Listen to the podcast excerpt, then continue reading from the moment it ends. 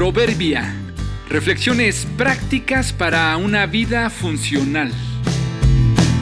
Febrero 5. Conduce y avanza. Hoy es un presente del pasado y del futuro.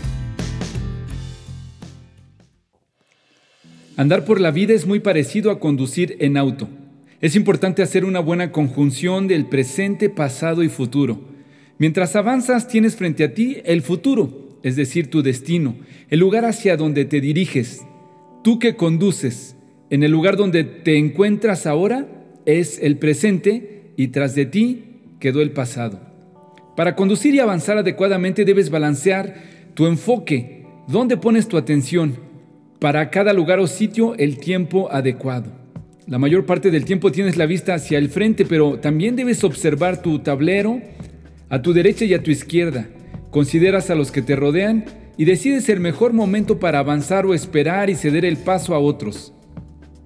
Interesantemente, al conducir tienes frente a ti el pasado, justo frente a ti.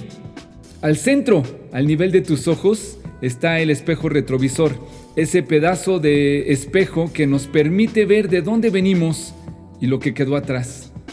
Ver el espejo retrovisor es indispensable para tomar decisiones y decidir a dónde vas, pero no puedes enfocarte demasiado en él porque puedes provocar un accidente por no ver lo que tienes frente a ti. Incluso por ver lo que quedó atrás, no tomas una salida o perdiste tu oportunidad de incorporarte a otro carril. Así la vida. El futuro está por delante. No sabes con claridad qué nos depara, pero la única forma de llegar a él es avanzando. No podemos vivir solo anhelando el futuro, ya que ello nos provocará mucha ansiedad. Lo único que es real es el presente. Debo poner suficiente atención al aquí y el ahora, para no provocar un accidente, para no dañar a los que viajan conmigo o están detenidos. No quiero atropellar a nadie a mi paso. Verifico mis recursos, consciente de que mis energías y mi combustible se irá consumiendo mientras avanzo. En algún momento necesitaré un descanso y después seguiré.